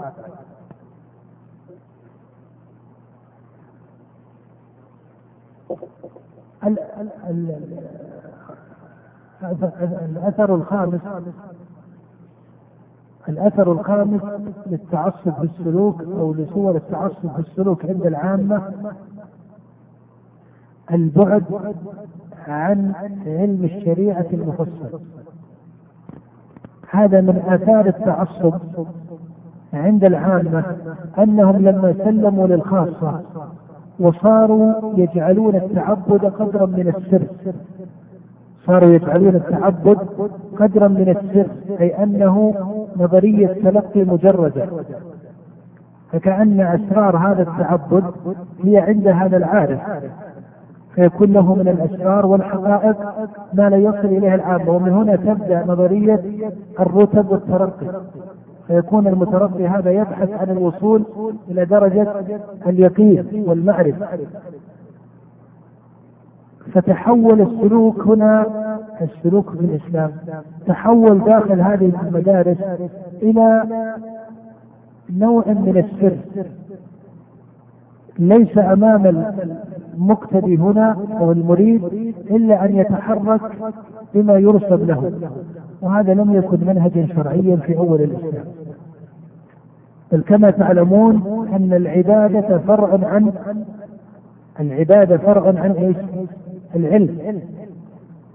ولذلك البخاري رحمه الله في صحيحه وهو من فقهاء المحدثين قال باب العلم قبل القول والعمل.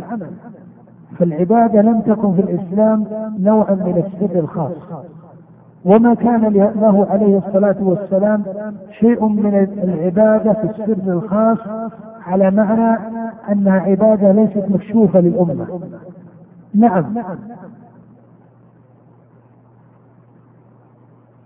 الاختصاص آه، أو القيام بوجه من العبادات بعيدا عن أعين الناس هذا باب معروف وباب مشروع. وفي مثل قول الله سبحانه وتعالى عن المؤمنين أنهم أو أو إذا قرأت وصف المؤمنين في كتاب الله وجدت أن من أن في صفاتهم ما تتضمن إظهار الخير والمعروف وفي صفاتهم ما تتضمن القيام به على وجه من البعد عن اعين الناس هذا باب من المعرفة معروف لكن تعلمون أنه عرض رجال ليسوا من كبار الصحابة في زمن النبي عليه الصلاة والسلام كما في حديث أنس وغيره وتوهموا أن له عبادة خاصة.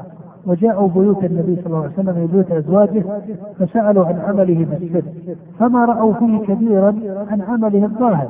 يعني بتعبير أقرب إلى المقصود هنا لم يكتشف هؤلاء السائلين أنه صلى الله عليه وسلم كان عنده أسرار خاصة في اتصاله بربه. بل كان يصلي الصلاة من الليل ليست سرا بل كانت مشروعة في الإسلام للخاصة والعامة فكان له أحوال من قيام الليل ومن ذكر الله. أحوال كان يعلمها أصحابه وكانت عائشة تحدث بها الصحابة. ولا تخص رسول الله. خص رسول الله نفسه بأشياء مثل الوصال. ونهى أصحابه عن الوصال. هذه مسائل معروفة في أما أن العبادة لا أنظمة في سر النفس هي التي تترقى بها فهذا ليس كذلك. هذا ليس كذلك والتوحيد في الإسلام هو اتصال بعبادة الله وحده كما شرع الله ورسوله. فمسألة السر هذه مسألة محدثة سواء سميت سرا أو طبقت بطريقة معينة تحت هذا المفهوم أو هذا الكنه من التعبير. فهذا ال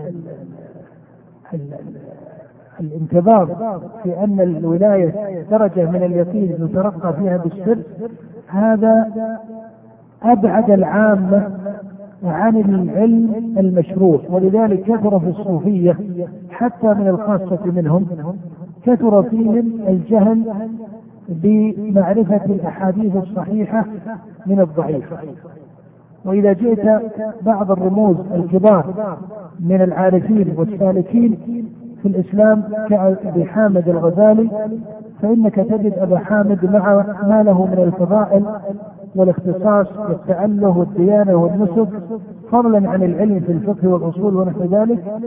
تجد أن أبا حامد الغزالي كما أسلفنا يقول عن نفسه إنه مزدل بضاعة في الحديث.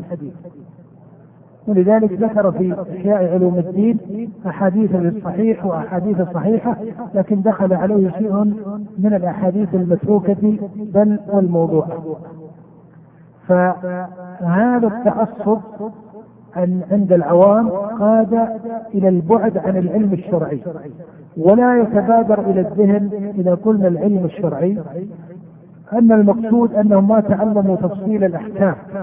الموجودة في كتب الفقهاء والمذاهب الفقهية وما إلى ذلك. هذا نوع من العلم الشرعي لكن المقصود بالعلم الشرعي هنا العلم الشرعي في السلوك كمعرفة صور الذكر المشروعة الثابتة في البخاري ومسلم وكتب السنة المعتبرة كمعرفة صور العبادة المشروعة.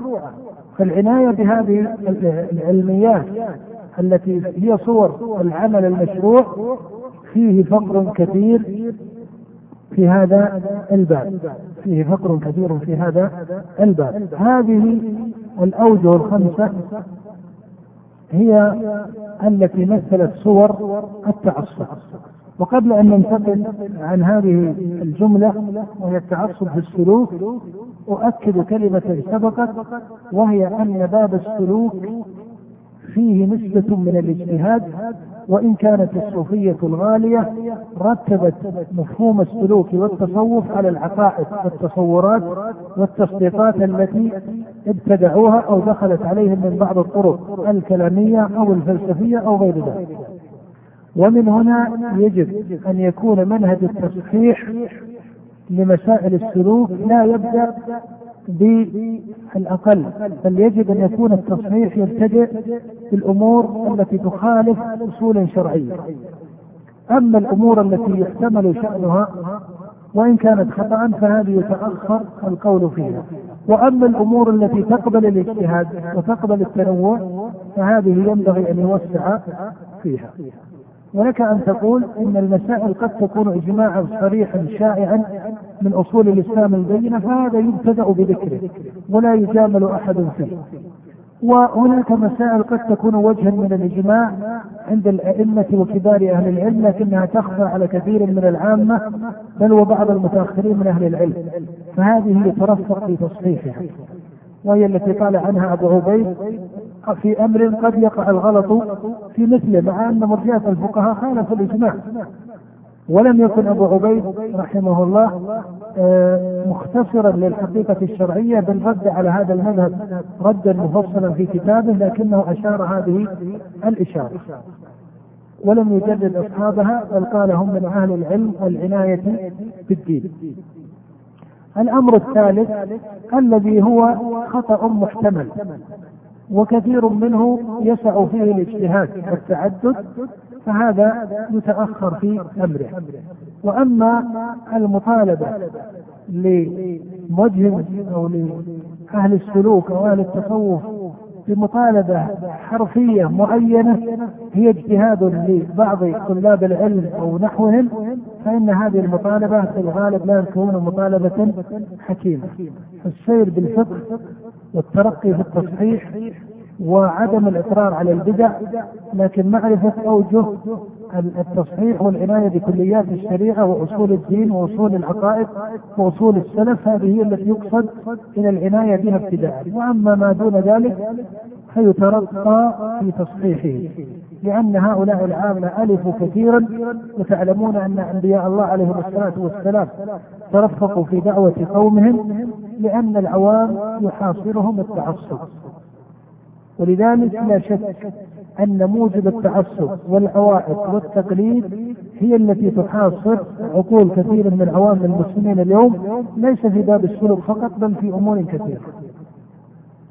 لأن النفس ألوفة ولا سيما إذا دخلت في مسائل الرسومات هذه والمراسيم الخاصة فيكون الإنسان من العامة أحيانا مندمجا في هذا الاجتماع أو هذا التجمع.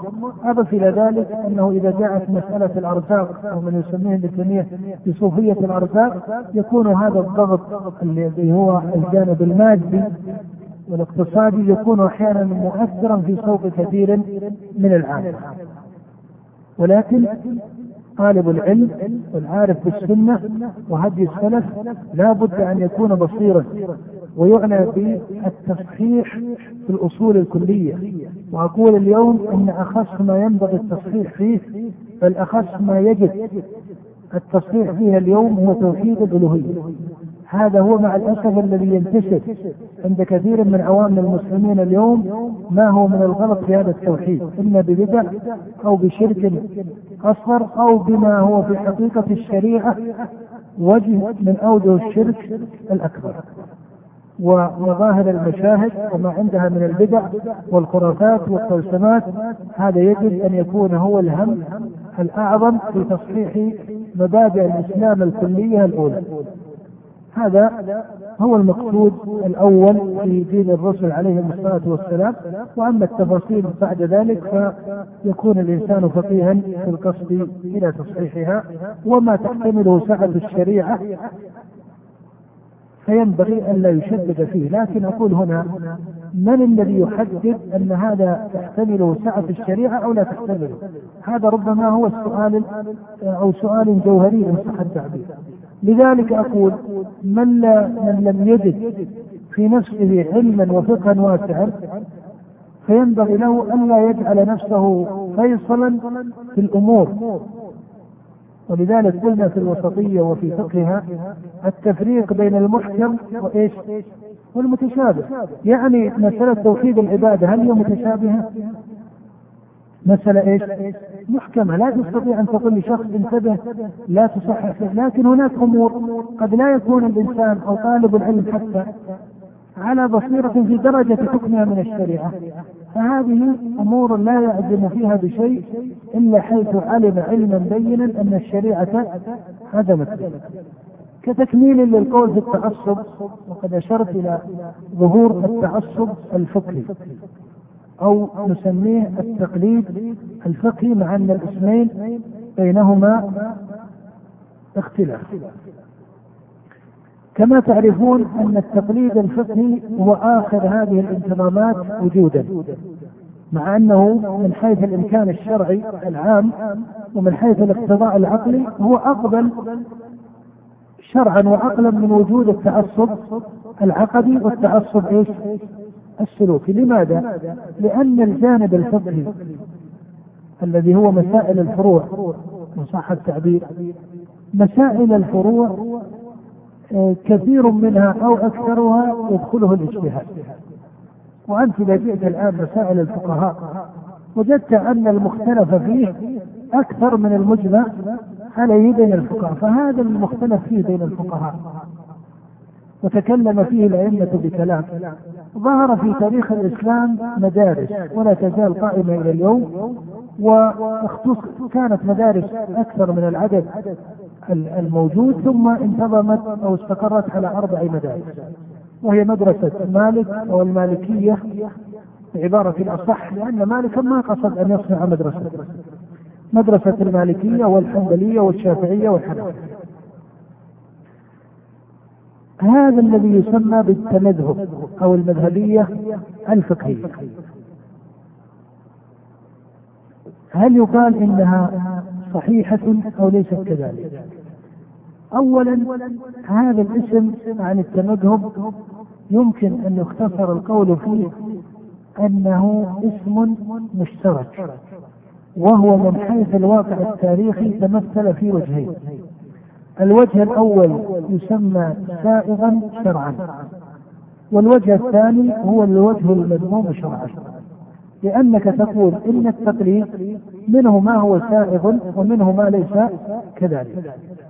أما إذا كان التمذهب على معنى الترتيب على أصول إمام معين في فقه الاستنباط. الترتيب على أصول إمام معين من المجتهدين الأوائل في فقه الاستنباط.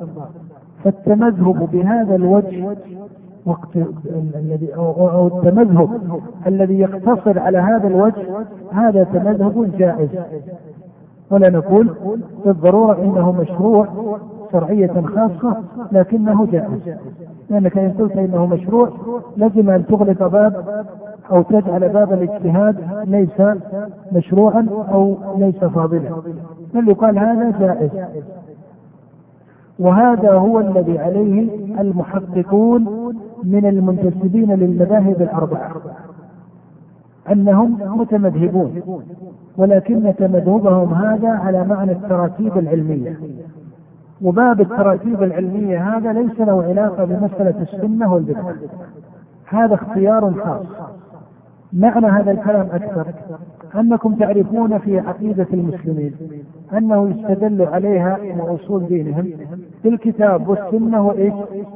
والإجماع أما إذا جئت مسائل الفروع وما يدخلها من التفاصيل بل وما يدخلها من النوازل التي قد لا تتناهى فإن صريح النصوص لا يجمع هذه الأفعال التي تحدث من المكلفين. كما يقول ابن رشد إن النص له حق؟ يعني مجموعة من النصوص نزلت على هذه الأمة وأوحى الله إلى هذه الأمة.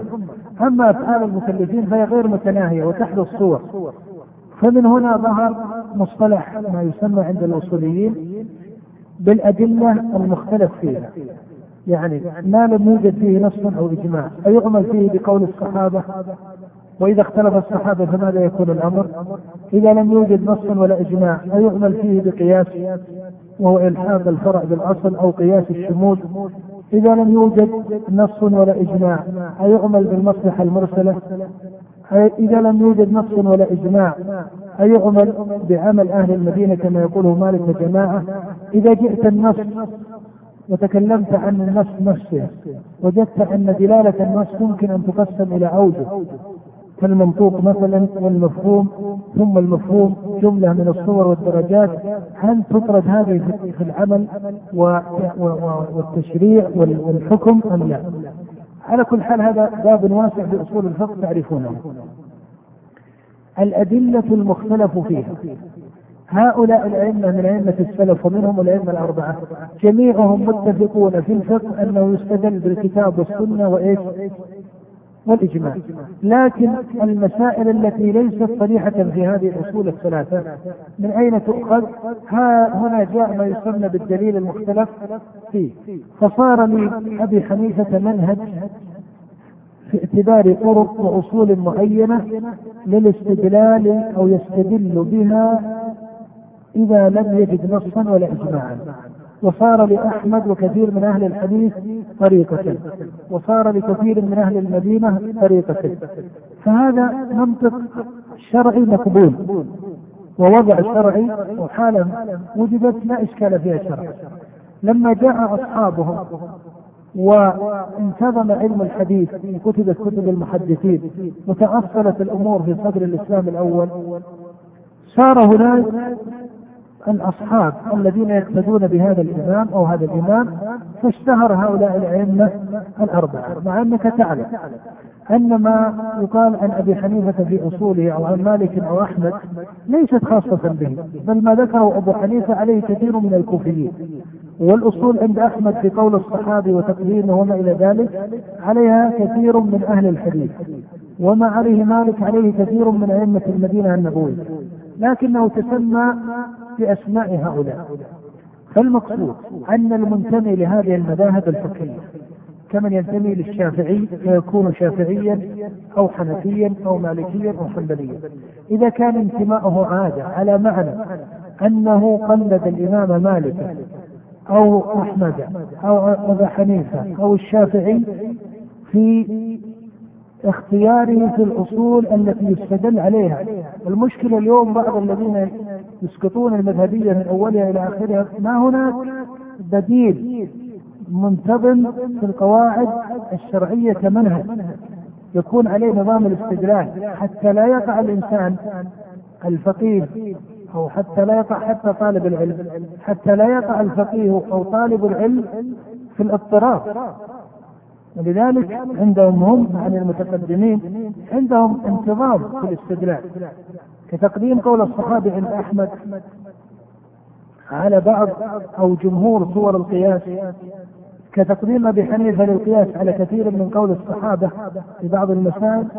هذا له انتظام ولذلك تجد أن طريقتهم في باب الصلاة أو كتاب الصلاة هي الطريقة في كتاب الزكاة هي الطريقة في البيوع وهذا الموضوع فلا بد من وجود منهج من وجود منهج ينتظم. حتى ابن حزم لما جاء ما قال أنا أنطلق من النص ليس إلا. هذا كمبدأ شرعي وسلفي ومفهوم إيماني لا أحد ينازع فيه.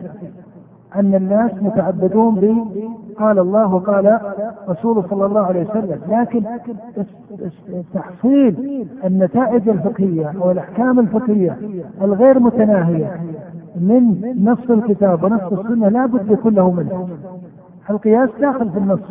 لذلك هو إلحاق فرع بما بأصل. مسألة المنطوق والمفهوم. ظل المفهوم مأخوذ من النص؟ هل يعتبر أو لا يعتبر؟ وهل مجرد؟ فليس هناك انفكاك مطلق عن النص. بل حتى في فقه المتقدمين؟ ألم يصرحوا بقول الصحابي؟ أن قول الصحابي قد يبدو لك أنه أكثر انفكاك عن النص من القياس. لأن القياس إلحاق الفرع بماذا؟ بأصل لاتفاقهما في العلة. فقد يبدو للبعض كما بدا لكثير من الكوفيين أن القياس أولى من كلام كثير من الصحابة. الإمام أحمد كان له اعتبار بعض المحدثين لهم اعتبار آخر. على كل حال هذه مسائل محتملة في التنظير لأصول فقه المسلمين وتشريعهم وعبادتهم.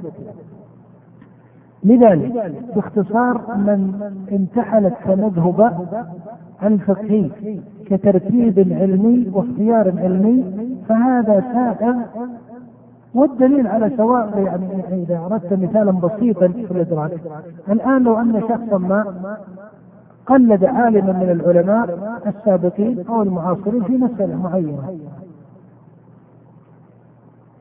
سأله فأجابه فاقتنع بجوابه. مثلا قال لو نصلي صلاة السنة سنة تحية المسجد في وقت النهي فقال لا فاقتنع بجوابه أو قال نعم فاقتنع بجوابه لدليل ذكره أو نحوه. هل أحد يقول أن هذا من البدعة أو من المحرم أو من المنكر في الإسلام؟ لا.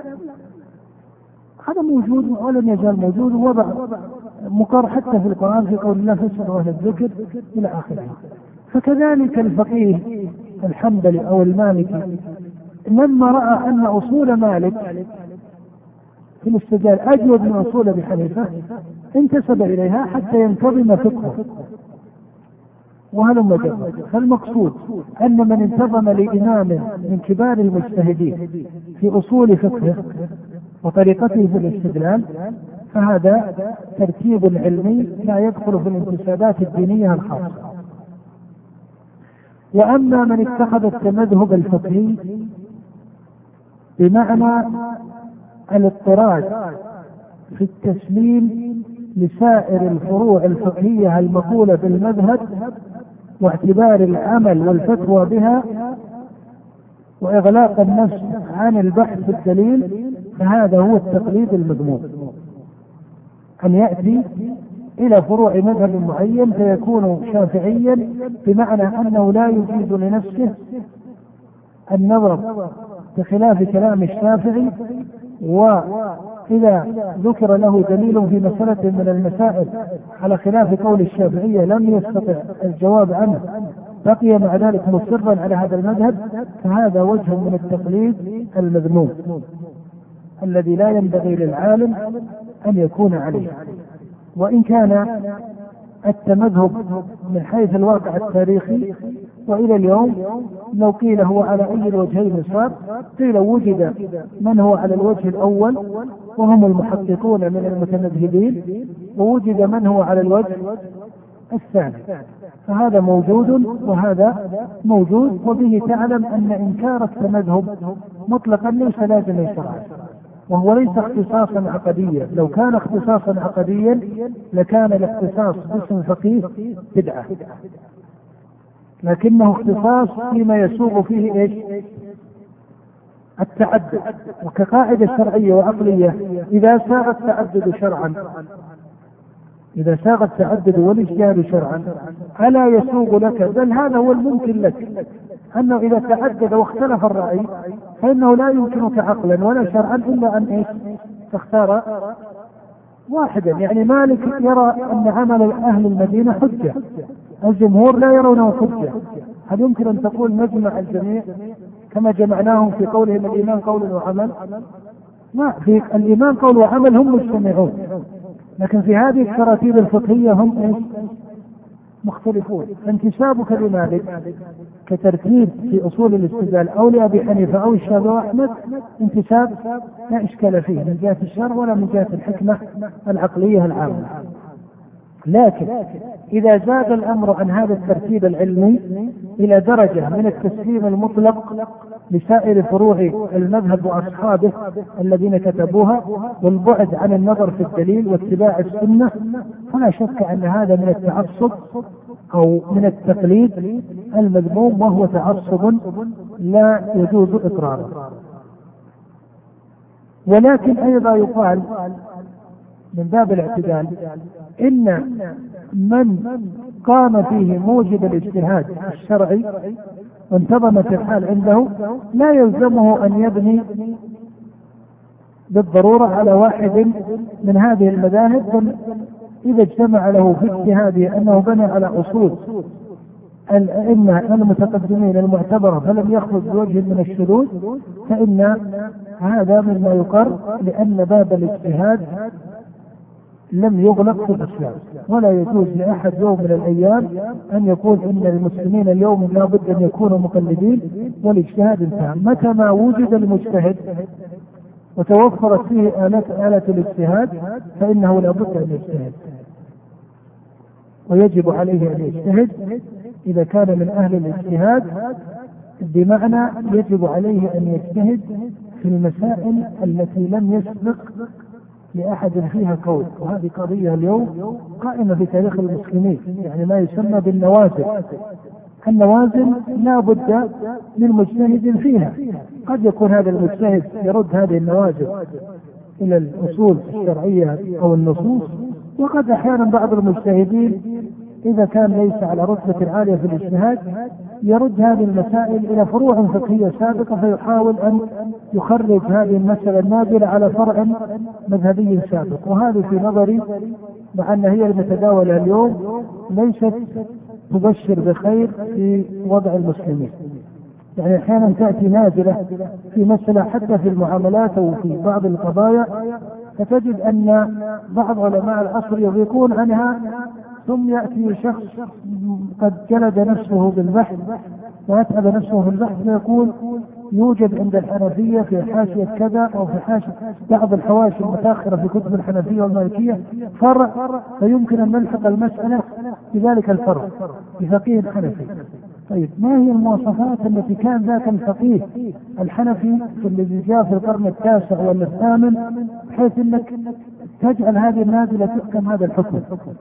اولى هنا أن هذه النازلة ترد إلى النصوص وأن يتوفر في المسلمين من عندهم ملكة الاجتهاد وحسن المنهج والفقه لقواعد السلف الأول في الاستدلال وما إلى ذلك وهذا شأن إنما يشار به إلى أن إغلاق الاجتهاد ليس منهجا معتدلا ولا حكمة. نعم إنما يجب أن يقال إن الاجتهاد لابد أن يكون منضبطا بحسب الأصول. وعليه كنتيجة التمذهب ذمه بإطلاق ليس حكيما. وإلزام الناس به ليس حكيما. فإذا وجد من لا يفكر في التمذهب ويقول أنا الآن لا يلزمني أن أتمذهب في أحد المذاهب الأربعة بل أتبع ما يفتي به الإمام أو العالم فلان من فقهاء الأمصار الموجودين. كمن يقلد الفقه الذي قاله وكتبه الشيخ الألباني رحمه الله. فيقال هذا وجه من إيش؟ هذا وجه من الفقه وجه من العلم وجه من التقليد إن صح الساعة. ومن يقلد بعض العلماء كالشيخ ابن باز مثلا في سابق من الأمر أو يقلد عالما من المالكية في بلده أو الشافعية أو الحنفية. هذا نوع. ومن يرون الوصل إلى تقليد أحد المذاهب الأربعة. كما هو عليه كثير من عوام المسلمين. فهذا يقر مع تنبيه هؤلاء إلى التقليد السائغ والتقليد غير السائغ. وهو ان التقليد بغض النظر عن الاسم المقلد إذا تعدى إلى ترك الدليل فإنه لا يكون سائغا لكن هنا كلمة. من الذي يستطيع أن يقول إن هذا التقليد تعدى إلى ترك الدليل أو لم يكن؟ إذا خالف ما تقول إذا خالف هؤلاء العامة من أهل مصر أحيانا يأتي بعض الأخوة يقول في بلدنا ما يطبقون السنة في كذا. وتجد أن ما هي السنة؟